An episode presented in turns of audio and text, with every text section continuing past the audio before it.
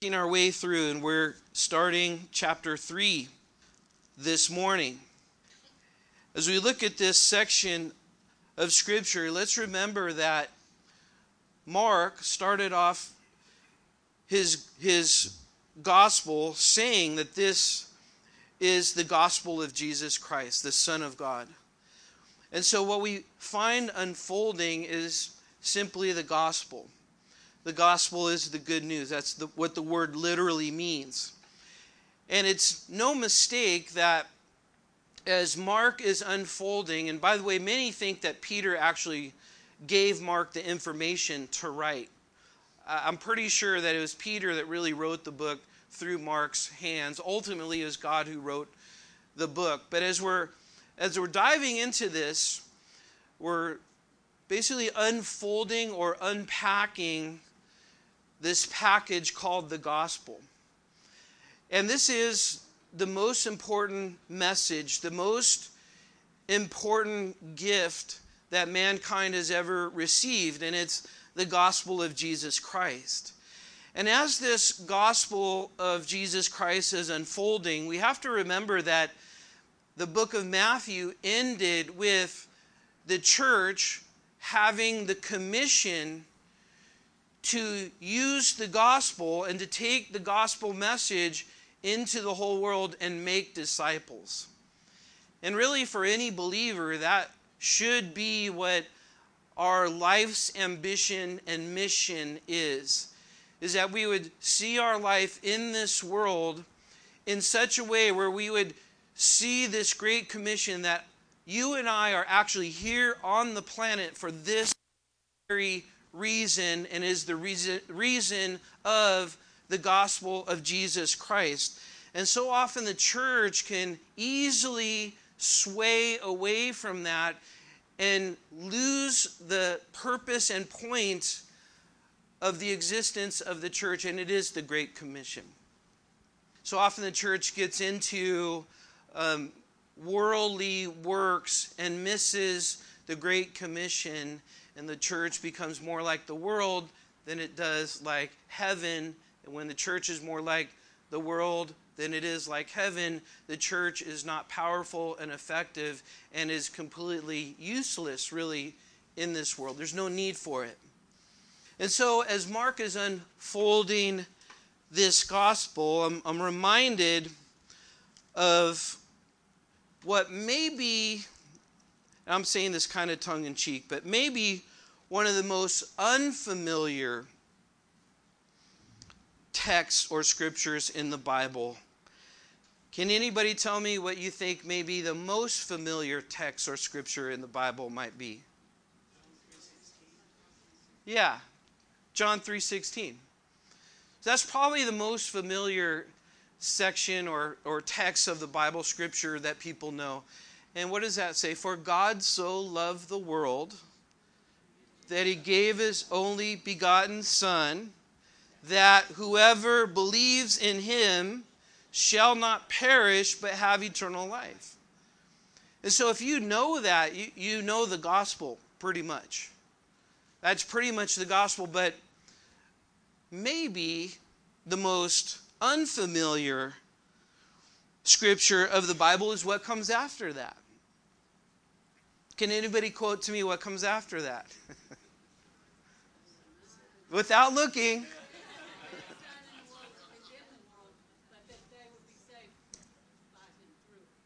yes, yeah, so.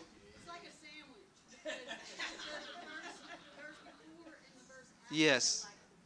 Okay, bread sandwich illustration. So, as we look at the bread of life in the scripture, so here's here's what comes after this. And there's a reason I'm saying this because this is to me this is very representative of often how Christianity is viewed. So here's verse 17. For God did not send his son into the world to condemn the world, but that the world through him might be saved. The, the world might be saved. And as we understand this, we, we start to hear these words like that, that the world doesn't need to be spruced up and decorated, world needs to be saved. But then he says, He who believes in him is not condemned. But he who does not believe is condemned already. So, why do we need a Savior? Is because for those who don't believe, you are walking in condemnation. You are living your life in condemnation. You are under condemnation. That's why we need a Savior. That's a pretty big deal. But you're already condemned. And then he says, because he has not believed in the name of the only begotten Son of God, and this is the condemnation that the light has come into the world, and men loved darkness rather than light because their deeds were evil. For everyone practicing evil hates the light and does not come to the light, lest his deeds should be exposed. But he who does the truth comes to the light that his deeds may be clearly seen that they have been done in God. So, what we find here is this good news that Mark tells us in Mark chapter 1, verse 1. This gospel, this message, it's that we are in a condition of condemnation. We are living condemned in sin. And that's why we need a Savior. And this Savior came, Jesus Christ. And that's the good news that Jesus has come to save us. And that's why we can come and worship like we did just a few minutes ago out of the gratitude of our heart, fully free from that condemnation, fully alive to God. There's an energy there, there's a passion there. And so, as, as Jesus came into the world to be our Savior, we can't forget the other side of that is why we needed a Savior. And what a serious condition we are in without the Savior under condemnation. And so, as, as Jesus came into the world with this good news, we just saw in John not everybody was into it. There were those who rejected it.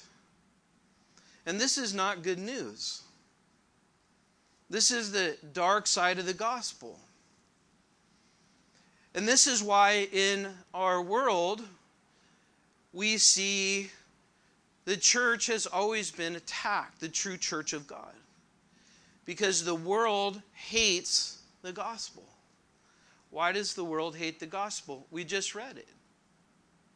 Because light has come into darkness. This light exposes deeds of darkness. And the world doesn't like that. We are probably all at one time people who didn't like people who shared the gospel with us. We didn't want to hear about that. We wanted to avoid it. And in 2 Corinthians chapter 4 verse 3, it says that the gospel is veiled to those who are perishing. Now, if that's not scary, I don't know what is. Our response to the saving work of Jesus Christ will reveal to us whether or not we are perishing. Because it is belief in Jesus Christ, as we read in John chapter 3, verse 17 and on, it is belief in Him, or rather, faith in Him, trust in Him, that saves us from condemnation. So this morning, we're going to continue through the book of Matthew, but what we're going to look at is particular components of rejecting Jesus. Rejecting Jesus isn't always that straight out rejecting of Jesus. Sometimes it is. It's not always like that. There are different components of that. And so this morning, we're going to work our way through this section of Scripture. We're going to go through Matthew chapter 3, verses 1 through 6. So, will you read with me through that section? We're going to just expose ourselves to the section and then we're going to dig in a little deeper. So, if you have your Bibles, we're in Mark chapter 3, verse 1. It says, And he entered, Jesus, he entered the synagogue again, and a man was there who had a withered hand. And so they watched him closely whether he would heal him on the Sabbath, so that they might accuse him. And he said to the man who had the withered hand, Step forward. And then he said to them, Is it lawful on the Sabbath to do good or to do evil, to save a life or to kill? But they kept silent. And when he had looked around at them with anger, being grieved by the hardness of their hearts, he said to the man, Stretch out your hand. And he stretched it out, and his hand was restored as whole as the other. Then the Pharisees went out and immediately plotted with the Herodians against him how they might destroy him. Just a mind blowing account as we look at this rejection of Jesus. And what we find as we're going to start off this first section is this component of re- re- rejecting Jesus. One of this, these blinding components is a religious system fixation. It was those who were in, I, w- I should say, entrenched in a religious system that this section of Scripture focuses on. As we start to dig in a little bit, we realize that the star of this story, and I'm not saying that in a positive way, but the highlight, the spotlight is on the rejectors. And it's on how they saw things and, and how they came to these conclusions and their responses. But what we have to first understand is they, they were heavily entrenched in this religious system. They're fixated on it. In fact, there's a this deception of religious rejection. We can reject the gospel because of religion, because of a system. So notice in verse 1, it says, He entered the synagogue again. So, what's going on? Jesus has been on the move. The book of Mark is a very fast paced book. And we've seen Jesus, we just started chapter 3, and he's on the move. He's done so much already. And a lot of what he has done has met resistance and has met objections.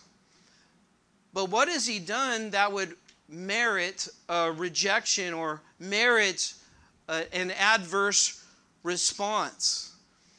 Well, he's in, in chapter 1, verse 21, he, is, he cast out a demon.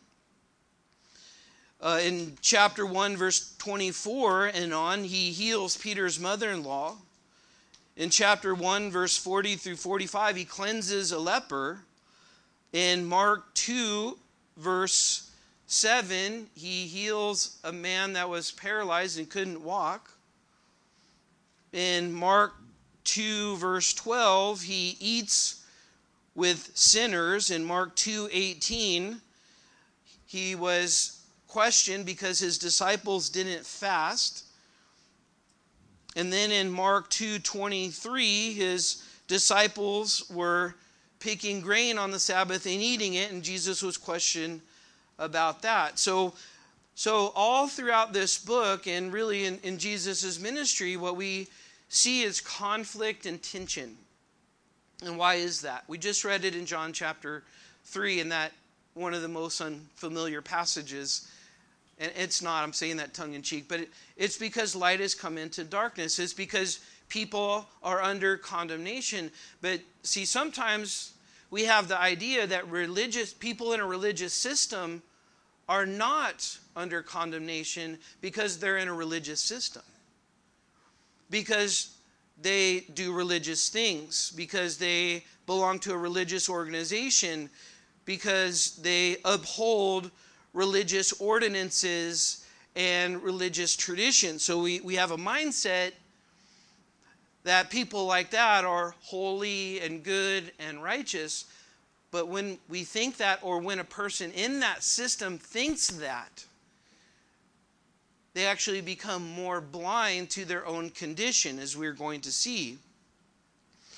So, as Jesus is moving and preaching and teaching, and he's doing his work now around the Sea of Galilee, where there are all these little villages. And he'd go into these villages, and the first thing that he would do is go into the synagogue, which was their little local place of worship.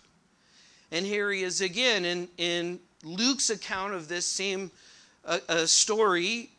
Jesus was in the synagogue teaching at this time, and as he's in the synagogue teaching, I can only imagine the people there just thinking, like, what's going to happen? Because stuff happens when Jesus was teaching that one time. A demon, like, manifests himself, and Jesus casts out the demon. So I'm sure people are waiting to see these services got a lot more exciting when Jesus came. And, and as Jesus is there teaching, it says there's a man there who had a withered hand. So, first of all, we don't know where this uh, synagogue was. We know it was around the Sea of Galilee. We don't know if it was at Capernaum, which we've seen him do a lot of his work in, the place that was his headquarters and where Peter lived and where Jesus probably stayed. But we don't know where this synagogue is. It was around the Sea of Galilee.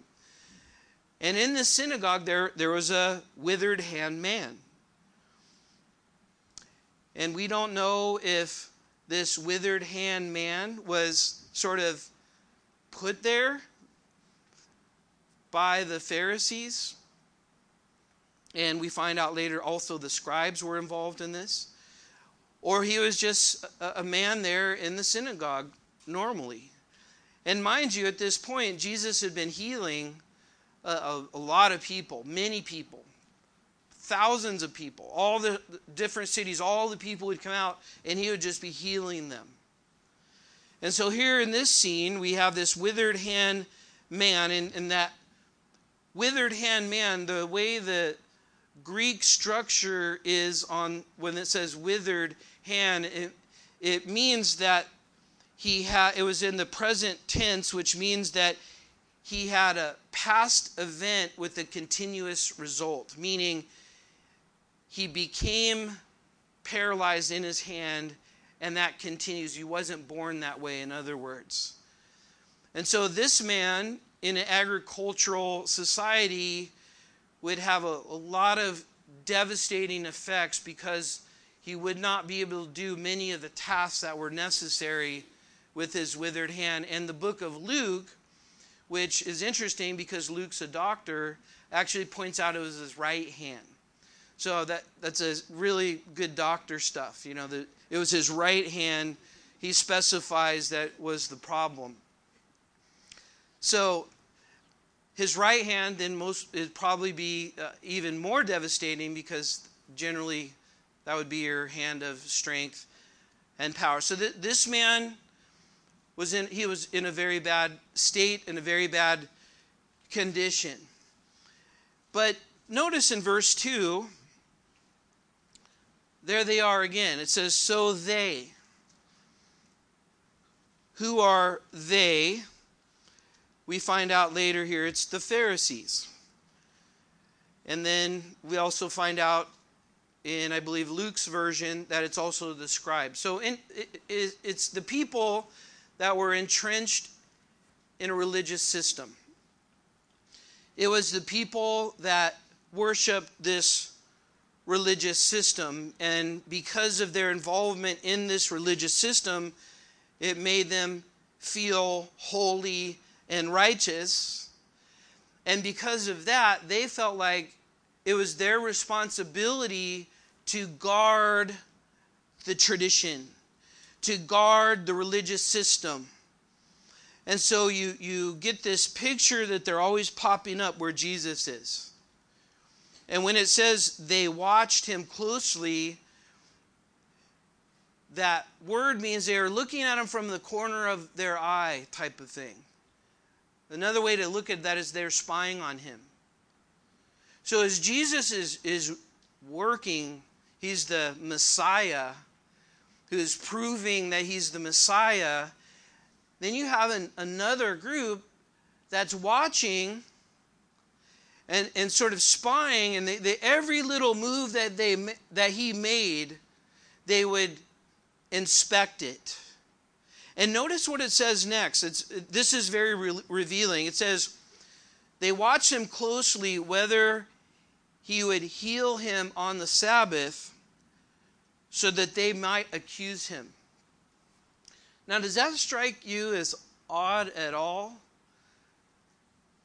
Like, did the, the fact that here, here's a guy that they knew could heal him. Did you get that? It didn't say they wondered if he could or not. They're wondering if he would. So just that in, that in itself would make you at least have a more uh, open idea or mind to maybe this is the Messiah. But instead, they were looking at him and, and they were thinking, if he heals this guy on the Sabbath, busted. Let's see if he does it. And I, they would sit in the front of the synagogue. The Pharisees and the, the elders, they would sit there, and there's the withered hand guy, and there's Jesus. And their whole thought is not, he can heal somebody. That's amazing. That he, they weren't thinking that. They were thinking, he, we know he can heal, but is he going to do it on the Sabbath? And what they wanted to do was accuse him. That word accuse means to bring legal charges against him. Do we have enough? Can we nail them down? So, their religious system that they were they blinded them to the reality of who was right in front of them their religious system made it impossible for them to see the Messiah in whom they know the scriptures talked about. And these were the people that knew the scriptures more than anybody. So we find that you can know about something, you can know about the scriptures, but it's also possible to know and that knowledge actually blind you from Jesus. And it's because if we don't have a heart that is surrendered to the Lord, or we don't have a desire to want to know the Lord of the Scriptures, but instead are gaining information so that we become smarter or we can be, become more knowledgeable, then the Bible says that knowledge, that type of knowledge, puffs up. And God resists the proud, but what? Gives grace to the humble. So there we find something very important that there's a humility as we come into the scriptures. And this is what people resist people resist the necessity of humility as we come into the scripture. So let me just say a little word about this thing called the Sabbath, because this was the battleground. The Sabbath was the battleground. This was the place where Jesus kept challenging, because this is the place where they held on so dearly. So the Sabbath to them exceeded what the Word of God said about the Sabbath to the point where it became simply traditions that blossomed into unfathomable rules and restrictions. Let me explain. So, we first get introduced to the Sabbath in Genesis chapter 2, where right after God made mankind in his image, then the next thing is that God had a day of rest. God stopped working. That's what Sabbath literally means ceasing, desisting, or deceasing from work. Stop working. So God stopped working. Why? Because the original Sabbath in Genesis chapter 2 was about fellowship, it was about communion. God created man. Before that, he created the world and everything in it. And then he wanted to create man to have relationship with God, to have fellowship, intimacy with him. Fast forward about 2,500 years later in Exodus chapter 20, where the Ten Commandments were given. After the children of Israel came out of Egypt, God delivered them. God gave the Ten Commandments, and one of those Ten Commandments was to keep a day of a Sabbath once a week. And that day was to be a holy day. And the whole point of that was God wanted to bless the people. He wanted to say, here's a day, don't work on that day. Here's a day to enjoy. Here's a day to focus on me, to commune with me. Here, here's a day off. But see, the, the key to that don't work was then what's work? Don't work. Okay, don't work. So what happened is that the Jews, the first five books of the Bible, they call the Torah, and that was literally God's word given to Moses. But then the Jews, the Israelites, they developed more books, the Mishnah and the Midrash, which were oral interpretations of the Torah's meaning. You guys get that? So now they're developing books to help understand well, what is work? How much work? how little, what's actually defined as work. So now they have their own book that they made or came up, their scholars, their religious people, called the Mishnah and the Midrash, which were interpretations of the Torah. And then later they came up with something called the Talmud, which was the interpretation of the Mishnah and the Midrash. So there were over 60 volumes of interpretations of the law. We pointed out last week that the Sabbath alone had 39 restrictions of things that constituted work, things that you could not do, 39 things you could not do, and there were 39 prohibitions for each one of those 39 restrictions, which came up to, I just did the math, 1,521 interpretations of what not to do on the Sabbath. So, this created then a category of people, the Pharisees and the scribes, who then became experts in knowing what those traditions were. And everybody looked to them as holy and righteous because of their ability to keep those traditions. But many of the things they did were so people could see them. So they would fast, but they would make themselves look terrible. So everybody would say, Ooh, look, they're fasting. Some of you might think I've been fasting, but I actually I got ready this morning. This is how I look. This is the best of me. But they tried to look terrible. And they would do things so people would look at them and, and glorify them and magnify them. Can you turn over to Mark chapter 7 for one moment, please?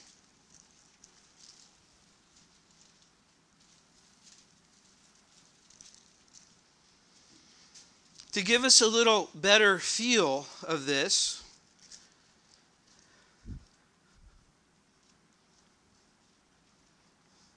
look at uh, Mark 7, verse 5. The Pharisees and the scribes asked him, Why do your disciples not walk according to, to the what? Tradition. See, this is not the Bible. This is not the Torah. This is their tradition. This is their extraneous interpretations of the Torah, which are traditions. And why do your disciples not walk according to the tradition of the elders, but they eat bread with unwashed hands? So now it became uh, a focus on they didn't wash their hands correctly. They did wash their hands, but not correctly, not the way that was instituted by their law. So Jesus gives them actual scripture. He says, Well, did Isaiah prophesy of you what? Hypocrites. As it is written, this people honors me with their lips, but their heart is far from me. And in vain they worship me, teaching as doctrines the commandments of men. That's where, you see that? So they're teaching traditions and doctrines of men as actual God's word, and it wasn't. And then they were holding people to that standard. That's what you call legalism.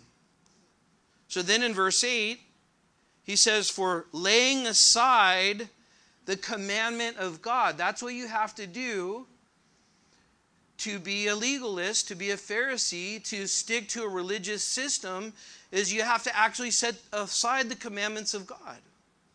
And now you're making up your own stuff, or people are making up your own stuff, and elevating that to the level of Scripture. That's what's going on here. So in verse 7 again, and in vain they worship me, teaching the doctrines, teaching as doctrines the commandments of men. For laying aside the commandment of God, you hold to the tradition of men. Turn back with me. So that's the, what the whole thing was. And that's why Jesus kept doing things on the Sabbath. Because he was graciously, but also forcefully exposing them to the reality of their own hearts. And so that leads us to what he says next in verse 3. So, this religious fixation must come to a place where we surrender our religious fixation to a simple relationship with Jesus Christ. And that's what it all comes down to. Any religious system or tradition that adds works in or adds tradition in to the simplicity of a personal relationship with Jesus Christ must be done away with. Because what Jesus did when he died and rose again from the dead is he crushed the barrier that separated us from him relationally. So, by him dying on the cross, making the way possible because he paid the price for our sins there, sins are what kept us from relationship. So, when Jesus died, he brought the possibility for any, anybody who would believe not to be more religious, to, to, but to be in a personal relationship with Jesus Christ. And when you have a personal relationship with Jesus Christ, you don't want to add anything to that. You don't want anything but that. You just want Jesus. And any additive into that takes away from our relationship with Jesus. And that's why Jesus kept pressing the Sabbath. Because in order for these Pharisees to come to a place of being born again, of being saved, they would have to let go of their religious system. It wouldn't coexist as we are seeing. But see, what happens is as we watch this unfold, we see this, what I, am calling truth rejecting determination. This is what happens when our religion is our hill to die for, or when I say religion, I'm saying when our tradition is our hill to die on. We will be confronted with how that affects a personal relationship with God. And if we're not careful and we're holding on to something other than Christ and what He did and His finished work on the cross, then we fall into this category of truth rejecting determination. We're going to be determined to keep embracing our religious traditions above the work of Christ. So look at verse 3. So Jesus said to the man who had the withered hand, He said, Step forward. And I love that because this is like God's calling. God's calling all, all of us to step forward. Especially, we can see the man with the withered hand as sort of a, a type or picture of someone who's never been born again, someone who's never came to faith in Jesus Christ. Jesus is calling all to come to him. Back to the most popular, famous verse known For God so loved the world. So he, he doesn't wish that any will perish, but some do, and some will. Why? Because they'll reject this. Why? Because some would rather have their religious formula and system than they would Christ and Christ alone. And so Jesus now he's presenting a case study here. Remember, he's in the synagogue. He had been teaching. This man with the withered hand is there, and the, the Pharisees, the religious people, are looking at Jesus, not so much is he going to do a miracle, is he going to help this man, but can we bust him for doing something against a religious tradition? So Jesus, confronting religious tradition, he says, Step forward. And then he said to them, to the Pharisees, he asked them a question. So you have the man with the withered hand standing there. I, I, imagine he'd be pretty excited, like, okay, let's get this going. I'm ready to work. But Jesus is saying, now, let me ask you something. Is it lawful on the Sabbath to do good or evil? You know what he's doing? When he says, is it, is it lawful, he's bringing them back to Scripture because he's going back to the law. Remember, we have gone past the law into traditions. Now he's bringing them back to Scripture. And this is how it always works. We always have to go back to Scripture. We always have to go and see what the Scripture says and ask ourselves Am I adding things into this? Am I um, holding something to the same level as Scripture? So Jesus brings them back to the law. And he says, Is it lawful on the Sabbath to do good or to do evil? So, as he asks this question, what's happening is he is exposing their true condition. This is what the Word of God does. The Word of God exposes our true condition. As you read through the Word of God, you find out as we read in John chapter 3, verse 17 and on, you find out that we are under, under condemnation.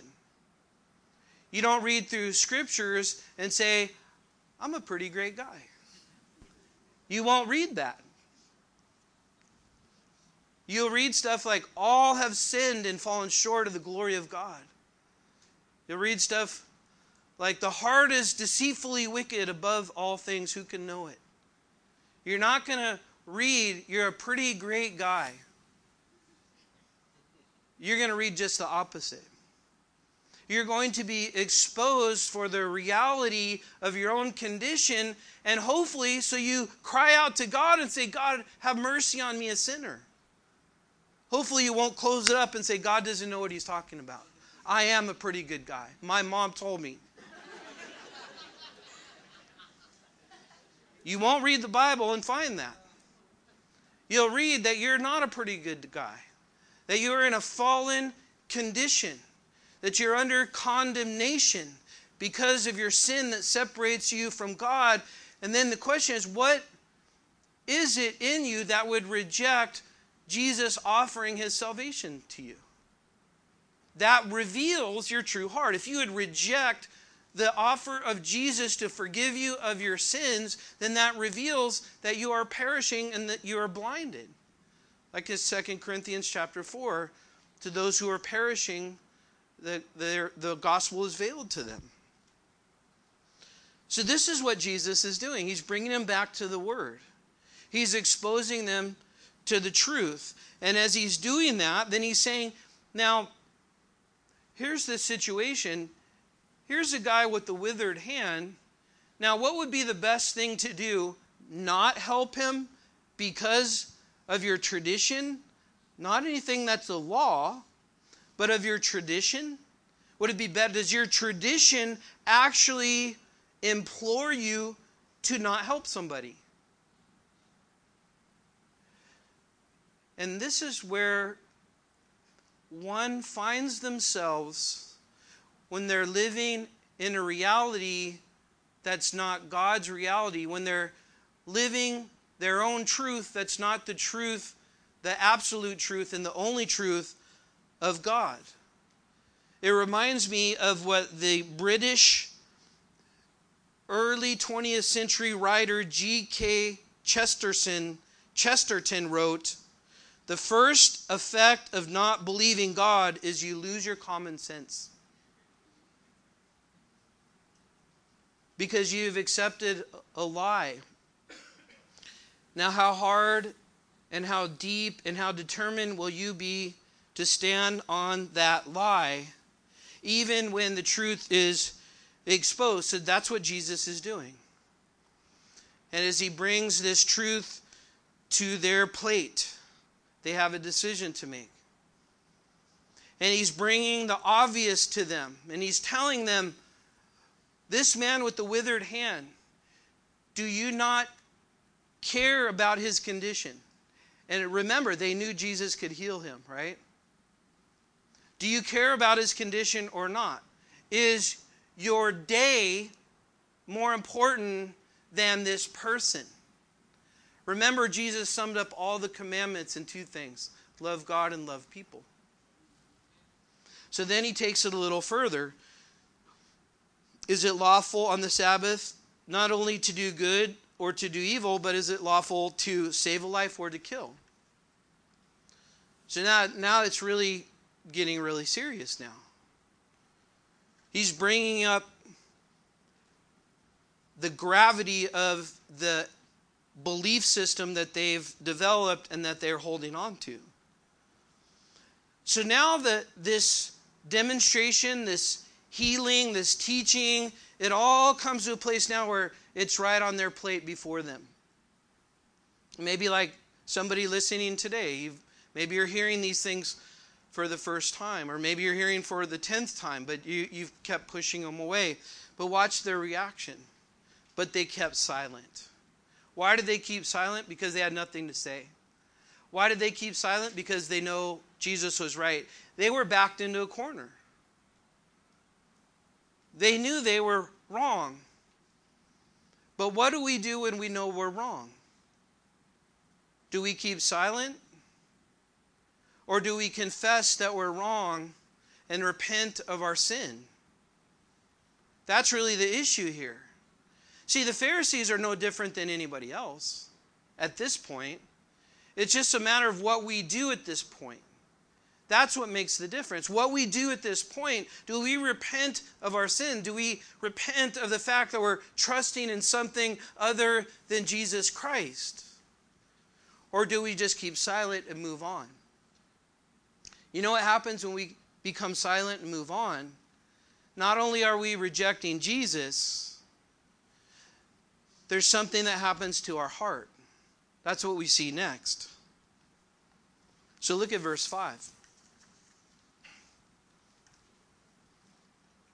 So now, when Jesus had looked around at them. So imagine Jesus, now he's looking at them. He, he's like giving eye con- contact with them, and he, he's, he's, he has a reaction. And Mark gives us the most information about the emotions of Jesus of any of the Gospels. And his first reaction was anger. Is anger a sin? No, it can be. But there's something called righteous anger. Jesus was angry at sin. It's okay to be angry at sin. There's things going on that I have seen in the world that I wish I can unsee. That makes me angry. There was a spa in Los Angeles where a transvestite man was walking around because he identified as a woman naked in front of young girls. That makes me mad. That makes me angry, and I think I'm okay being angry about that. I think there's a problem if you're not angry about that. There's even more of a problem if you celebrate that man's right to be naked in front of little girls over those little girls' rights. There's something twisted and sick and wrong with you. But there are some protesters in front of that place yesterday and they were attacked by Antifa. And in my mind I'm just I just I just was thinking what I would like to do if I was there. It, it really made me I'm not trying to be like macho or tough. It, it really made me angry. It made me glad for the open carry law that's going to come up in Texas in September. Because that, that's, that makes me angry. That's not right. And if somebody's going to assault your family, if you're in downtown Dallas having a nice dinner and you have people come and assault your family, does that make you angry? So there's righteous anger. It's correct to be angry at the right things. There's something wrong if we're not angry at some of these things that are just so despicable and heinous. So Jesus looked around and he had that feeling, but also notice what he says next. He was grieved by the hardness of their heart. So now he has compassion. So he has this mixture now he just he felt so bad for their their condition. Why did he feel so bad? Because he knew what that meant. He was offering them forgiveness and they were rejecting that, that. And he knew what that meant. He knew the in, eternal, um, eternal components of that. He knew the internal, eternal implications of that. And he is grieved by, notice what it says, the hardness of their heart. So that's the thing right there. That's what happens when the tr- we're exposed to the truth and we push it away because we're set in our own selfish, religious tradition, unwilling to bend or yield to the truth that we are exposed to, when we push it away, there's an effect on that. If someone hears the gospel and pushes it away, there's an effect on, on them. What is that effect? A hardened heart. What does that mean? That means that we can become desensitized to the Word of God the more we push it away, there's a hardness of our heart, there's a callousness that happens. And that's why we need to be, as a church, praying for our friends and our loved ones and our families that are rejecting and resisting the gospel because we know there's a hardening effect of their heart, and we need to pray that their heart would stay tender and soft. And Jesus was grieved, and then he said to the man, the man's like, finally, back to me. Jesus said, Stretch out your hand. And he stretched it out, and his hand was restored. Notice that. Complete healing, instantaneous. None of this phony TV healer guy where there's these fake, like, oh, I have a headache. Oh, he touched my head. I don't have a headache anymore. He, his hand was withered, and then it was restored to normal. And he says, as whole as the other. And I think that's important just before we just finish this last little part. Jesus is saying that to many of us today. There may be things in our life that Jesus wants to restore, but we're keeping it to ourselves. And we don't know the power of God in His restoration. And so we're going down all these avenues to try to fix things, make things better. And the answer is stretch out your hand to Jesus and just let Him work. Let Him restore. Let Him restore your marriage. Let Him restore your situation. Let Him restore your relationships, your finances, whatever is. Stretch it out to Jesus.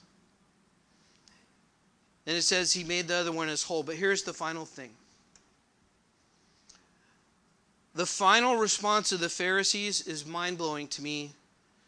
It says they went out and immediately plotted with the Herodians which were non religious people who were known for their allegiance to the Roman government.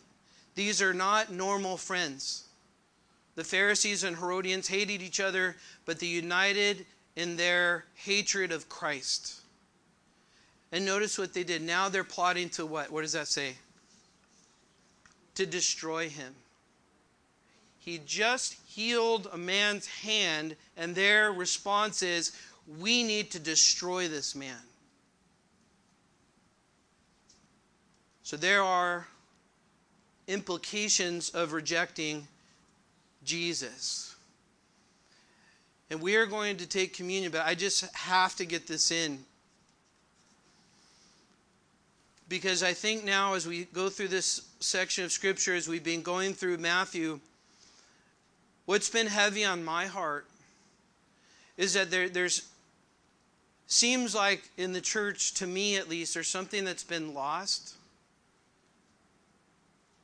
You know, and what's lost is the why. You know, why would anybody do anything that might be dis- uh, or uncomfortable to them? Why would anybody do anything that might jeopardize them in any way in the, for the sake of Christ. Why would, why would anybody be a missionary? Why should we do? And what's being lost is, is the significance of the why people do this. Why we have brothers and sisters in the world now being killed for their faith. Why would they do that? In America, it's made to seem like Christianity is just this fun little group you, you join, and then you go get entertained on Sunday so you can go home and just have a jolly old time. But I want to read for you the why, and then we'll have communion. As I'm reading this, this is why you and I have to step up and truly live our faith out. Revelation 2011. I saw a great white throne and him who sat on it, from whose face the earth and heaven fled away. And there was found no place for them. And I saw the dead, small and great, standing before God, and the books were open. And another book was open, which is the book of and the dead were judged according to their works by the things books. And the sea gave up the dead who were in it, and death and Hades delivered up the them, and they were judged, each one according to his works. Then death and Hades were cast into the lake of fire, and this is the second death and anyone not found written in the book of life was cast into the lake of fire. That's why it's not okay to stay on the sidelines and never engage people in the culture with the gospel of Jesus Christ because that's real. Because 1 Corinthians chapter 6 verse 9 is real. Do you not know that the unrighteous will not inherit the kingdom of God? Don't be deceived. Neither fornicators, nor idolaters, nor adulterers, nor homosexuals, nor sodomites, nor thieves, nor covetous, nor drunkards, nor revilers, nor extortioners will inherit the kingdom of God. This is a part I love. As such were some of you. That was us. That list is us. But you were washed and you are sanctified. But you are justified in the name of the Lord Jesus and by the Spirit of God. We cannot lose that. And we must be invigorated not to be comfortable, not to focus so much on our life and how's it going. But man, people are actually going to stand before God and give account and be cast in the lake of fire forever. And God has given you and I the Great Commission. He says, Now you go and make disciples, and I'll be with you forever and ever. Amen. We must do this as a church. We must stop just pointing the finger and complaining. We must be about our Father's business. Let's pray. Father, I thank you. And hang on, we're going to have communion. So. Father, we thank you for loving us, that while we were still sinners, you died for us. And Lord, I, I do feel a sense of urgency. And I do, it, it, it concerns me, Lord, after what we've gone through as a world in the last year and a half, to see some, if not many, completely unmoved, completely unable to connect the dots about truly the condition of this world and truly the need for a Savior. And so, Lord, this, this message, this gospel, we thank you for that. May this be our life's work the gospel of Jesus Christ. And Lord, as we take communion today, I pray as we remember you that we would rededicate ourselves to you first and to your work, the Great Commission. And may the gospel be always on our lips because you've left us here to be lights in this world, not to be like this world. So we're going to have the ushers come forward. I just want to encourage you now, and that we just have a few minutes left. So take this time to to pray to God, to be with God, and rededicate yourself to Him. Stretch out your withered hand. Let Him restore you. Maybe you just got caught up in the things of the world, the things of self. And today's a good reminder as we take communion, it's a good reminder to say, you know, today's a new day. Lord, be my first love again. Lord, I present myself to you today. So take some time in prayer. We're going to have the ushers come forward and they're going to pass out the communion. Hang on to it and then we'll take it all together. But just take this time to spend time with the Lord now.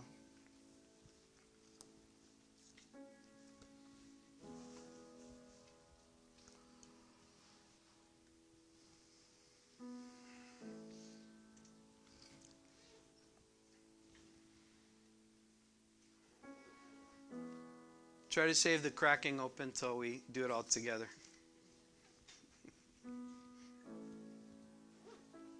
I know it's tempting.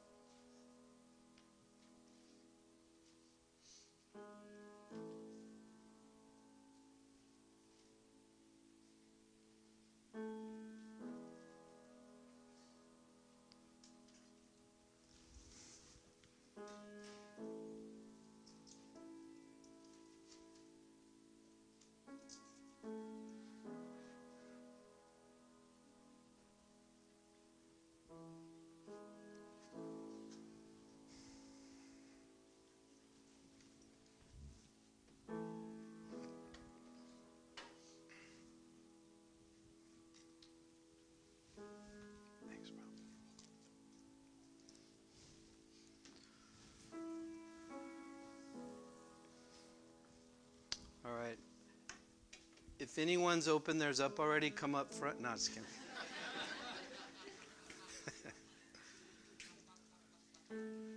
As we finish up this morning,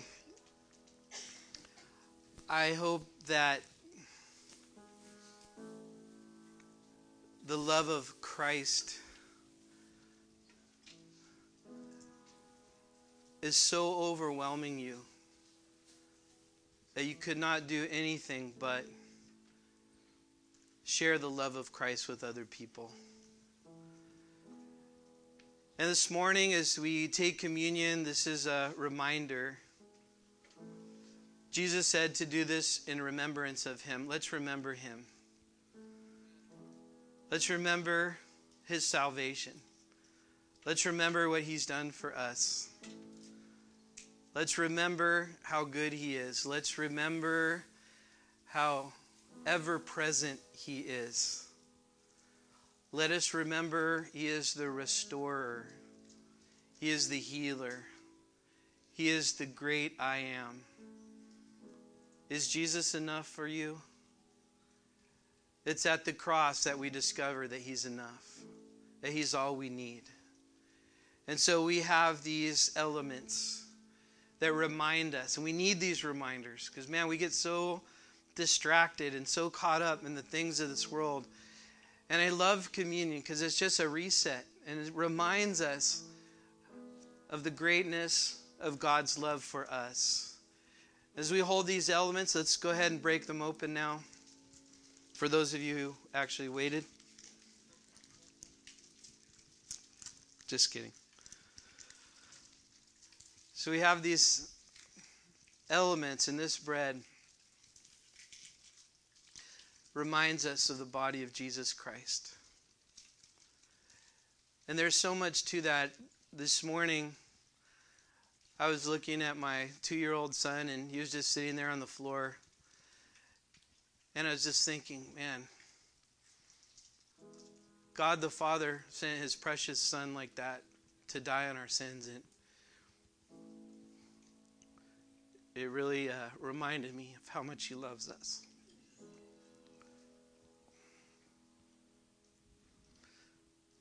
His precious Son, Jesus Christ. God the Father sent for us to be a sacrifice, to die this bloody, awful, torturous death. God the Father sent his Son. He loves you, He proved His love for you. Remember that as we take communion this morning. Let's partake of the bread together.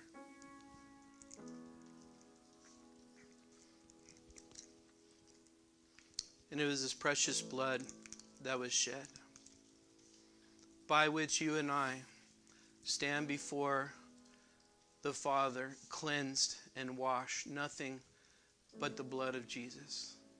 The man with the withered hand, he needed to be restored. He needed, he needed someone to touch him. He needed a miracle. He didn't need somebody to rub some lotion on it or put a band aid on it. He needed a new hand.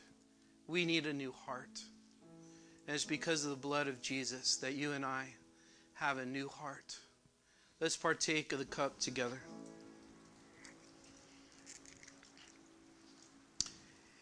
Amen. Let's all stand. We're going to sing this one last song, and we're going to have Rob and Val up front for anybody who would like prayer about anything. As we sing this last song, just come up and pray but pour out your hearts to the Lord. This is an opportunity to sh- express our gratitude and our love for Christ. So pour out your heart to the Lord. God bless you. Happy fourth, and most importantly, happy being free in Jesus' day. God bless you guys.